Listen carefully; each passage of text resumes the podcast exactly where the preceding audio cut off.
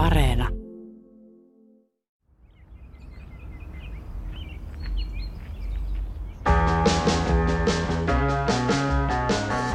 Kesätyöntekijöiltä harvoin odotetaan mitään mullistavaa, mutta nyt aion kertoa tarinan kesätyöntekijästä, joka selvitti, miten maailma pelastetaan.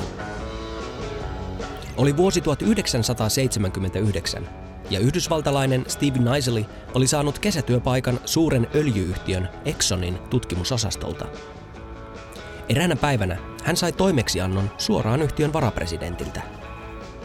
Öljy-yhtiössä haluttiin ymmärtää, milloin hiilidioksidipäästöjen ilmastovaikutukset voisivat alkaa vaikuttaa liiketoimintaan.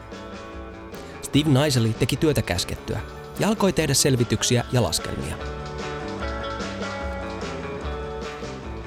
Hän koosti lopulta raportin, jonka loppupäätelmä oli raju. Ellei fossiilisten polttoaineiden käyttöä rajoiteta, ilmastossa tulee tapahtumaan huomattavia lämpötilan muutoksia. Mahdollinen ongelma on suuri ja kiireellinen, Knisely kirjoitti. Hän arvioi, että peräti 80% fossiilisen energian varannoista pitäisi jättää maan uumeniin ja polttamatta, jotta ilmakehän hiilidioksidipitoisuus ei kaksinkertaistuisi tulevaisuudessa. Ja niin tämä kesätyöntekijän tekemä raportti sai yhden maailman suurimmista öljy-yhtiöistä toimimaan. 1980-luvulla Exxon alkoi palkata ilmastotutkijoita ja kehitti tietokonemallinnuksia. Yhtiö rahoitti useita vertaisarvioituja ilmastotutkimuksia ja teki yhteistyötä yliopistojen ja tutkimuslaitosten kanssa. Mutta 90-luvulle tultaessa tapahtui jotain. Exxon alkoi vähätellä tutkimustensa tuloksia ja ryhtyi lobbaamaan ilmastotutkimuksen uskottavuutta ja luotettavuutta vastaan. Moi, mä olen Henry Tikkanen Yle-tieteestä ja sä kuuntelet Tiedetrippi-podcastia. Tämän jakson nimi on Taistelu ilmastosta, toinen näytös.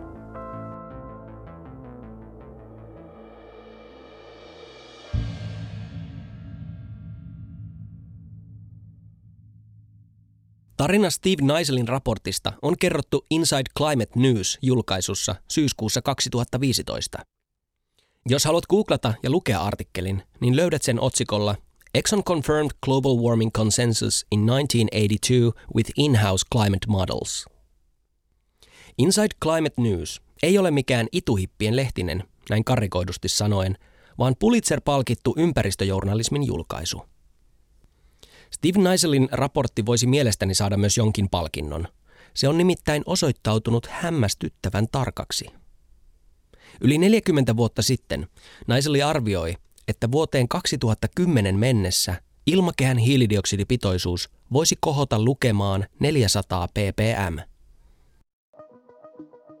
Vuonna 2010 lukema oli 390.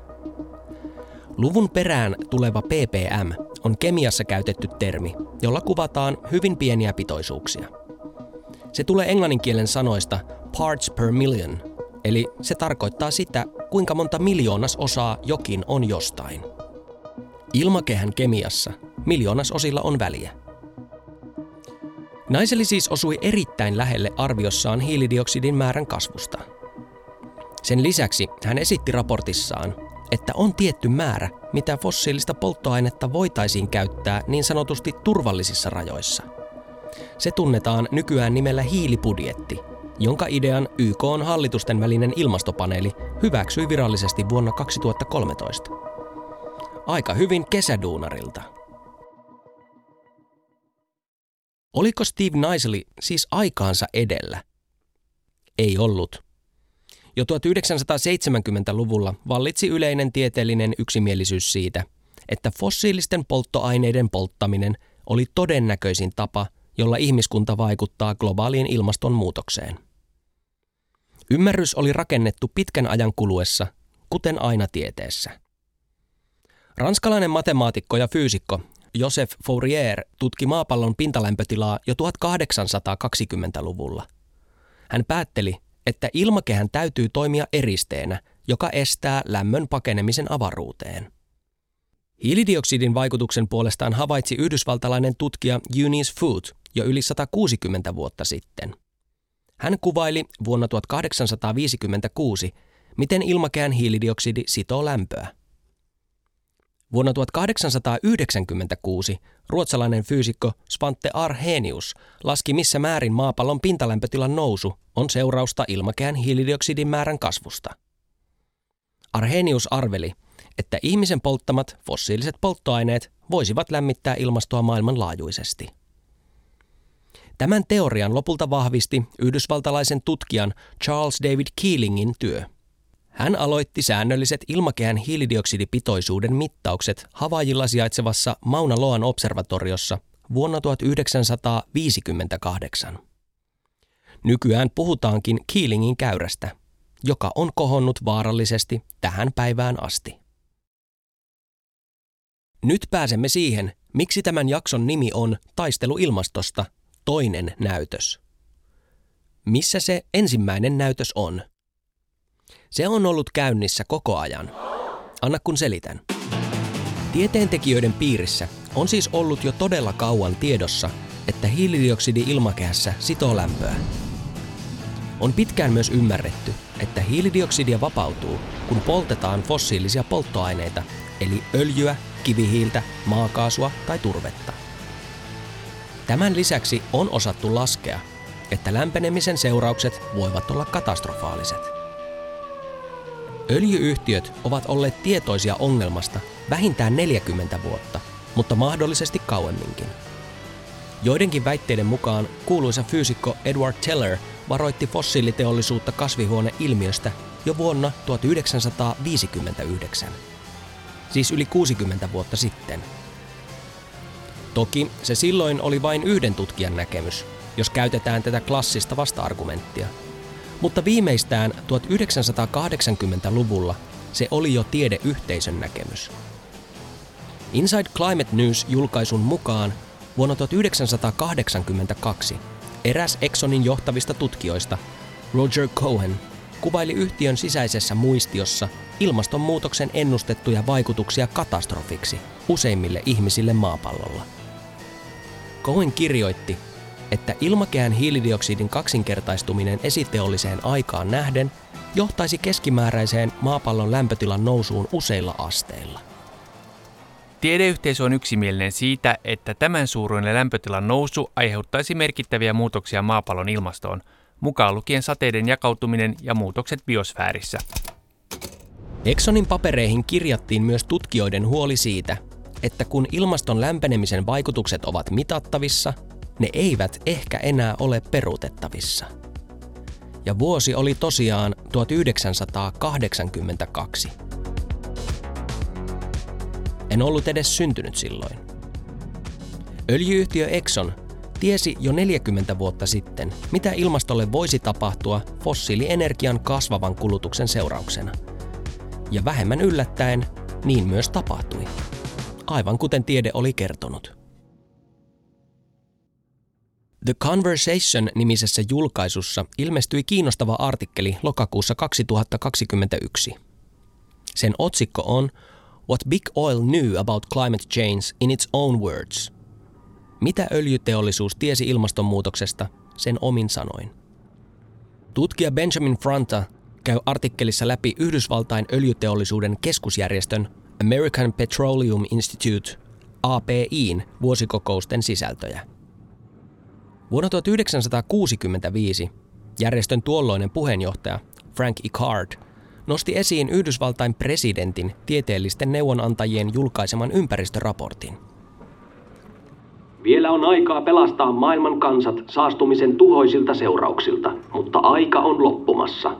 Ikard siteerasi raporttia. Raportin mukaan kivihiilen, öljyn ja maakaasun poltto lisää hiilidioksidia ilmakehään niin nopeasti, että ilmastossa tapahtuu merkittäviä muutoksia vuoteen 2000 mennessä. Aika oli loppumassa jo vuonna 1965, ja nyt, 57 vuotta myöhemmin, eletään vuotta 2022, eikä fossiilisista polttoaineista olla päästy vieläkään eroon. Päinvastoin. Onko aika siis loppunut? Tavallaan on. Ihmistoiminnan seurauksena tapahtunutta ilmastonmuutosta ei voi enää perua. Ohut toivo meillä kuitenkin on. Ihmiskunta voi vielä vaikuttaa siihen, kuinka dramaattisia muutoksia elinympäristössämme on edessä ja miten niihin sopeudumme. Mutta se vaatii toimintaa ja sitä, että tutkijoita aletaan vihdoin kuunnella. Mä oon nähnyt sitä aika pitkään ja se on niin turhauttavaa, kun mitään ei tapahdu. Että se ihan eka IPCC-raportti vuodelta 90, niin siellähän oli faktat kohillaan. Että ne on nyt joku desimaali säätynyt johonkin suuntaan, mutta se perusviestihän oli ihan sama kuin nyt tässä kuudennessa. Ja aina kun tulee IPCC-raportti, niin sitten on hetken semmoinen pöhinä, että nyt meillä on kiire ja on valtava kiire tehdä asioita. Ja sitten se laskee kuin lehmä häntä ja unohdetaan koko juttu. Tässä puhuu maantieteen professori Jukka Käyhkö Turun yliopistosta. Käyhkö on seurannut ilmastotyötä varsin pitkään. Vuonna 1998 hän aloitti Suomen Akatemian globaalimuutoksen tutkimusohjelman ohjelmajohtajana. Tätä nykyään hän on Suomen IPCC-työryhmän jäsen. Käyhkö mainitsee IPCC-raportin, joista ensimmäinen ilmestyi vuonna 1990 ja viimeisin 6. arviointiraportti 28. helmikuuta 2022. Sattumoisin samoihin aikoihin, kun öljy- ja kaasuvaltio Venäjä hyökkäsi Ukrainaan. Ja sattumalta vuonna 2014, viikkoa ennen IPCC:n edellisen raportin julkistusta, Venäjä hyökkäsi Krimille. Vähintäänkin symbolinen asetelma fossiilienergian tarrautumisen ja muutoksen tarpeen välillä. Oli miten oli. Hallitusten välinen ilmastopaneeli IPCC kertoi viimeisessä raportissaan maailmalle karun viestin. Ilmastonmuutoksen vaikutukset ihmiseen ja luontoon ovat nopeampia ja kaoottisempia kuin on aiemmin ajateltu, ja että osa niistä on jo väistämättömiä. Koska ihmiskunta ei ole aiemmin tehnyt riittäviä toimenpiteitä, niin korjausvelka kasvaa koko ajan. Enää ei riitä, että hillitään lämpenemistä. Sen lisäksi on ryhdyttävä sopeutumaan vahinkoihin, kuten ruoantuotannon ongelmiin, helleaaltoihin, vesipulaan, sään ääriilmiöihin, kulkutauteihin sekä ilmastopakolaisuuteen ja konflikteihin. Maailma, johon kasvoimme, on rakenteeltaan muuttumassa, sanoo yksi raportin pääkirjoittajista, ilmastotutkija Tero Mustonen Ylen artikkelissa. Professori Jukka Käyhkö. Kyllähän se keskeinen viesti on just se, että on älytön lista, pitkä lista niitä muutoksia, jotka on jo ihan ilmiselviä. Siis puhutaan nyt ekosysteemimuutoksista tai fysikaalisista muutoksista niin kuin ilmastojärjestelmässä, ruoantuotantojärjestelmän muutokset, kaikki tällaiset. Niin kaikissa nähdään, niin kuin tiede pystyy tuottamaan siis tuloksia, jotka osoittaa, että ihmistoiminta näitä muuttaa ja muuttaa nimenomaan negatiiviseen suuntaan. Hallitusten välinen ilmastopaneeli IPCC ei tee tutkimusta. Se koostaa julkaistua tieteellistä tietoa. Mitä enemmän on dataa, sitä tarkempia lukuja ja todennäköisyyksiä raporttiin voidaan koostaa. Käyhkön mukaan joissain IPCC:n raportin nostoissa yhdensuuntainen tieto koostuu tuhansista vertaisarvioiduista tieteellisistä julkaisuista.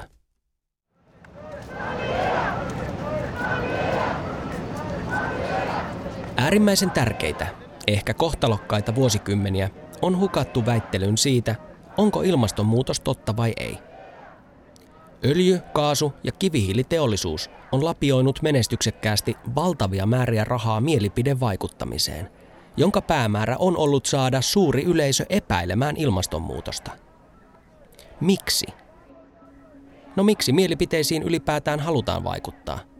Jotta ihmiset eivät alkaisi äänestää tai käyttäytyä fossiilienergiateollisuuden etujen vastaisesti. Poliitikkoihin ympäri maailman on vaikutettu lobbauskoneistoilla ja rahalla. On perustettu ympäristöjärjestön nimellä kulkevia jarrujärjestöjä. On maksettu mainontaa, piilomainontaa. Kirjoja on kustannettu. Kaikenlaista. Ja se on ollut tehokasta. Ensin propagandalla pyrittiin kieltämään ilmastonmuutos kokonaan, joko väittämällä, että sitä ei ole, tai että se on täysin liioiteltu. Sitten kun ilmastonmuutoksen olemassaoloa ei voinut enää kokonaan kieltää, niin epäilystä ryhdyttiin kylvämään muilla keinoilla, kuten väittämällä, että ilmasto on muuttunut aina ja se on normaalia. Hyvässä valheessa on aina mukana ripaus totuutta, kuten tässäkin. Maapallon ilmasto on muuttunut aina, mutta se mikä jätetään kertomatta on se, että muutos on tällä kertaa luonnottoman nopea. Koska muutos toden totta on ollut nopea, ei sitäkään voi kieltää loputtomiin. Siksi on alettu väittää, että auringon aktiivisuus aiheuttaa ilmastonmuutoksen, tai tulivuoret, tai pilvien heijastava vaikutus, tai ne kaikki yhdessä, tai jokin muu. Viimeisimpiä väitteitä on se, että ilmastonmuutos on itse asiassa hyvä juttu. Siihen fantasiaan en viitsi edes mennä sen tarkemmin. Mitä vain on keksitty, jotta huomio ei osuisi siihen, että ihmiskunta on tupruttanut aivan älyttömän määrän lämpöä sitovaa hiilidioksidia ilmakehään. Todellisuudessa se on nykyisen ilmastonmuutoksen juurisyy, ja se on kiistaton tieteellinen tosiasia. Olemme omalla toiminnallamme muuttaneet tämän planeetan kaasukehän koostumusta, ja sillä on seurauksia. Ihan niin kuin pelkässä siinä ilmastonmuutoskeskustelussa, että muuttuuko ilmasto vai ei, kun siellä oli pitkää denialismia, niin, ja se on nyt tavallaan väistymässä, koska mittarit osoittaa, että ilmasto lämpenee, niin nyt on sitten lukematon määrä muita parametreja, joista osa on sidottuja ilmastonmuutokseen ja osa tulee sitten systeemisten kytkentöjen kautta. Niin siellä me vaan nähdään nyt, että kaikki asiat muuttuu. Ja ihmiskunnan kannalta ne muuttuu huonompaan suuntaan. Että tämä on niin kuin se perusviesti. Ja tämä on just sitä, että aikaisemmissa raporteissa on sanottu aivan samaa. Että tämä ei ole mikään uusi viesti. Mutta nyt tietysti tässä maailman ajassa, kun on taas menty edellisestä raportista reilu puoli vuosikymmentä eteenpäin, niin maailma on myös muuttunut. Ja näähän saa ihan toisenlaista medianäkyvyyttä nämä IPCC-raportit tänä päivänä. Se tapa, jolla ne kirjoitetaan, on ehkä myös nyt tehokkaampi tänä päivänä. Ja meitä on enemmän ihmisiä, jotka saa sen tiedon. Me kuullaan siitä eri somekanavilta ja muualta mediasta. Ja tästä on niin kuin kyse. Mutta jo tieteentekijänä, kun katsoo ja niitä aikaisempia IPCC-raportteja lukeneena, niin ei tässä sinänsä ole mitään uutta. Tämän Tiedetrippi-jakson nimi on Taistelu ilmastosta, toinen näytös. Se ensimmäinen näytös on ollut kymmeniä vuosia jatkunut denialismi ja tiedevastaisuus. Kun se kamppailu on pikkuhiljaa voitettu, niin edessä on toinen näytös. Eli taistelu siitä, mitä tälle ilmastonmuutoshommelille nyt sitten tehdään, kun se kerran on tipahtanut sylimme. Ja kaikki liittyy rahaan. Osa sanoo, että mitään hätiköityä ei saa tehdä, koska se kurjistaa Suomen talouden. Toiset vaativat välittömiä toimia, miettimättä taloutta niin paljon. Sitten päästäänkin käytännön ongelmiin. Kuinka paljon hakataan metsiä matalaksi vai suojellaanko? Poltetaanko kivihiiltä ja kuinka kauan? Kuinka paljon bensa ja diesel saa maksaa? Rakennetaanko lisää tuulivoimaa? Entä miten sopeudutaan siihen, että ympäristö muuttuu? Mitä Suomessa voi jatkossa viljellä ja missä? Miten maataloutta tuetaan? Ja niin edelleen. Professori Jukka Käyhkö. Tällaisessa systeemisessä maailmassa tietysti se, että Suomen ruokahuollosta, en nyt muista mikä prosenttiosuus, kohtalaisen iso prosenttiosuus on tuontiruokaa, niin siellä tulee tapahtumaan muutoksia sillä osastolla. Ja tietysti sitten se, että miten ilmastonmuutos vaikuttaa Suomen omaan ruokatuotantoon, niin se on sitten, siihen me voidaan vaikuttaa jossain määrin sitten erinäköisillä sopeutumiskeinoilla. Sopeutumiskeinojen lisäksi pitäisi tehdä myös niitä ilmastotoimia. Kriitikot sanovat, että pieni Suomi ei voi omilla toimillaan hillitä ilmastonmuutosta. Ja se on ihan totta. Koko maailman on osallistuttava talkoisiin. Juuri siitä samasta syystä Suomen ilmastotoimet eivät ole turhia. Koko maailman on osallistuttava talkoisiin. Jos Suomi ja muut pienet maat lipeävät rivistä, antaa se isommille saastuttajille tekosyyn olla tekemättä mitään. Suomi voi myös vaikuttaa sopimusjärjestelmien kautta osana kansainvälistä systeemiä, Silloin on hyvä olla kannuksia, jotta vaatimuksilla on pontta. Mitä konkreettista Suomi voi tehdä? Mutta ennen kaikkea nyt varmaan sit Suomen omasta näkökulmasta niin mielekästä nyt olisi miettiä strategisesti sitä, että miten paljon Suomi nyt haluaa sitten niin kuin tästä maapinta-alastaan ja käytettävissä olevasta niin kuin maankäytön erinäköisistä potentiaaleista sitten käyttää erilaisiin asioihin. Et kuinka paljon meillä on metsätalouden piirissä, kuinka paljon meillä on suojelun piirissä, kuinka paljon meillä on maatalouden piirissä, mitä meidän karjataloudelle käy, halutaanko me edelleen ruokkia eläimiä niin kuin syömäkelpoisella ruoalla vai syödäänkö me se itse. Tämän tyyppiset ratkaisut me voidaan Suomessa miettiä ihan itse. Palataanpa tarinan alkuun. Kesäharjoittelija Steve Knisely laati vuonna 1979 öljy-yhtiö Exxonin sisäisen raportin, josta käynnistyivät laajemmat ilmastotutkimukset yhtiössä. Itse asiassa 1980-luvulla öljy-yhtiö Exxon nousi tunnetuksi ilmastonmuutostutkimuksen pioneeriksi. Yhtiön rahoittama tutkimustyö kartoitti ilmastonmuutoksen hyvin tarkasti. Tehtiin jopa laskelma, että jos fossiilisista polttoaineista luovuttaisiin ja keskityttäisiin uusiutuvan energian kehittämiseen, niin ilmakehän saastuminen voisi alkaa vähentyä 1990-luvulla ja suuri ilmastokriisi voitaisiin välttää. Kuvittele maailma, jossa asiat olisivat menneet toisin. Snap! Näin ei kuitenkaan käynyt. Se olisi varmaankin ollut huonoa bisnestä. Nykyään useimmat öljy-yhtiöt eivät kiellä ilmastotieteitä suoraan ja mainostavat itseään puhtaan energian johtajina. Useimmilla yhtiöillä on myös suunnitelmia öljyn eri jakeiden korvaamiseksi, esimerkiksi synteettisillä polttoaineilla tai vedyllä. Silti yhä edelleen suurimmat investoinnit ovat fossiilisissa polttoaineissa. Ennen teollistumista ilmakehän hiilidioksidipitoisuus oli luonnollisella tasollaan noin 280 miljoonasosaa tilavuudesta. Viime vuonna vastaava luku oli 419.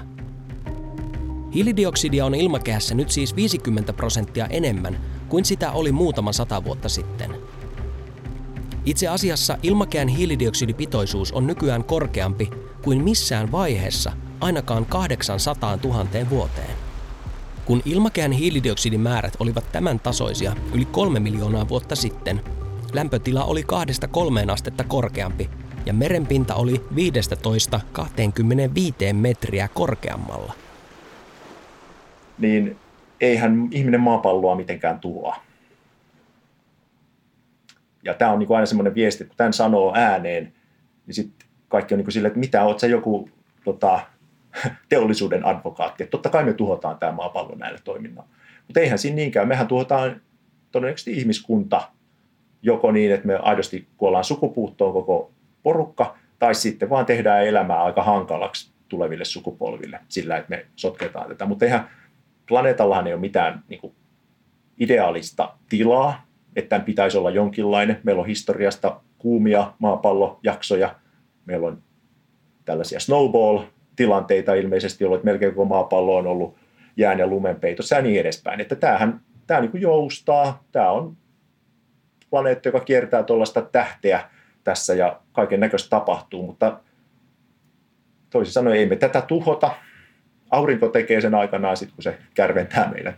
Se on sitten tämän maapallon ja sitten lopulta siirrytään taas sitten osaksi tätä universumin isoa kiertoa, mutta ihmiskunnastahan meidän pitäisi olla huolissamme. Ja tämä on oikeastaan se, että niin musta semmoinen yksi juttu, joka olisi hyvä sitten monien denialistien ja sellaisten, jotka on sitä mieltä, että ei nämä ole tärkeitä asioita, että miksi meidän pitäisi niin viherpiipertää ja suojella luontoa, niin eihän me itse asiassa tehdä sitä. Primääri juttu on se, että me suojellaan itseämme, ihmiskuntaa. Ja me voidaan suojella sitä ainoastaan silleen, että me pidetään huolta meidän ympäristöstä. Yli 700 tutkijaa ympäri maailman työskenteli vuosien ajan helmikuussa julkaistun IPCC:n osaraportin parissa. Raportin huomio on siinä, miten jo varmuudella toteutuviin ilmastonmuutoksen seurauksiin pitäisi varautua. Raportin mukaan kunnianhimoisen ilmastopolitiikan avulla korkean riskin katastrofi voidaan vielä estää. Tai itse asiassa todelliset, vaikuttavat toimenpiteet ovat välttämättömiä. Lisälämpeneminen täytyy pysäyttää ja luonnonvaroja on käytettävä kestävämmin. IPCC:n raportin mukaan pääasiallinen ja kiireellinen toimi tuleekin kohdistaa luonnonsuojeluun ja elvyttämiseen. 30–50% maapallon maa-alasta, makeista vesistä ja meristä pitää saattaa jonkinlaisen suojelun tai ennallistamisen piiriin, jotta planetaarinen systeemi pysyy turvallisella tasolla. Tieteen viesti on selvä. Nyt tehtävät toimet voivat turvata tulevaisuutemme. Aikaikkuna toimia on kuitenkin lyhyt, mutta se on vielä mahdollista. Ja onnistumiseen tarvitaan meitä kaikkia. Että me oikeasti tehtäisiin transformaatioon päämme sisällä myös, eikä pelkästään siinä meidän toimintaympäristössä, niin se olisi tärkeää. Ja sitä mä yritän niin kuin nyt opiskelijoiden kanssa täällä pähkäillä, että miten se tapahtuisi. Ja sehän on se asia, mihin tiede ei ole pystynyt nyt vastausta. Teknologian kehitys kyllä voi ratkaista meidän teknologisia ongelmia, ja tietoa me saadaan ihmisille, mutta millä me muutetaan asenne? Kiitos, että kuuntelit Tiedetrippi-podcastin jakson Taistelu ilmastosta, toinen näytös. Asiantuntijajaksossa oli Turun yliopiston maantieteen professori ja Suomen IPCC-työryhmän jäsen Jukka Käyhkö. Jaksossa ääninäytteli Ylen uutispodcast-ohjelman juontaja, toimittaja Heikki Valkama. Uutispodcast käsittelee päivittäin ajankohtaisia aiheita ja löytyy Yle Areenasta. Äänisuunnittelun on tehnyt Anders Johansson. Mä olen Henry Tikkanen Yle Tieteestä. Twitteristä ja Instagramista löydät mut nimellä Henry Ossian. Jos haluat kuunnella lisää aiheeseen liittyvää asiaa, niin suosittelen Jussi Nygrenin Pieleen mennyt historiasarjan jaksoa Öljy, ihmiskunnan likaisin synti. Tiedetripin tavoin se löytyy Yle Areenasta. Tavataan taas seuraavalla Tiedetripillä.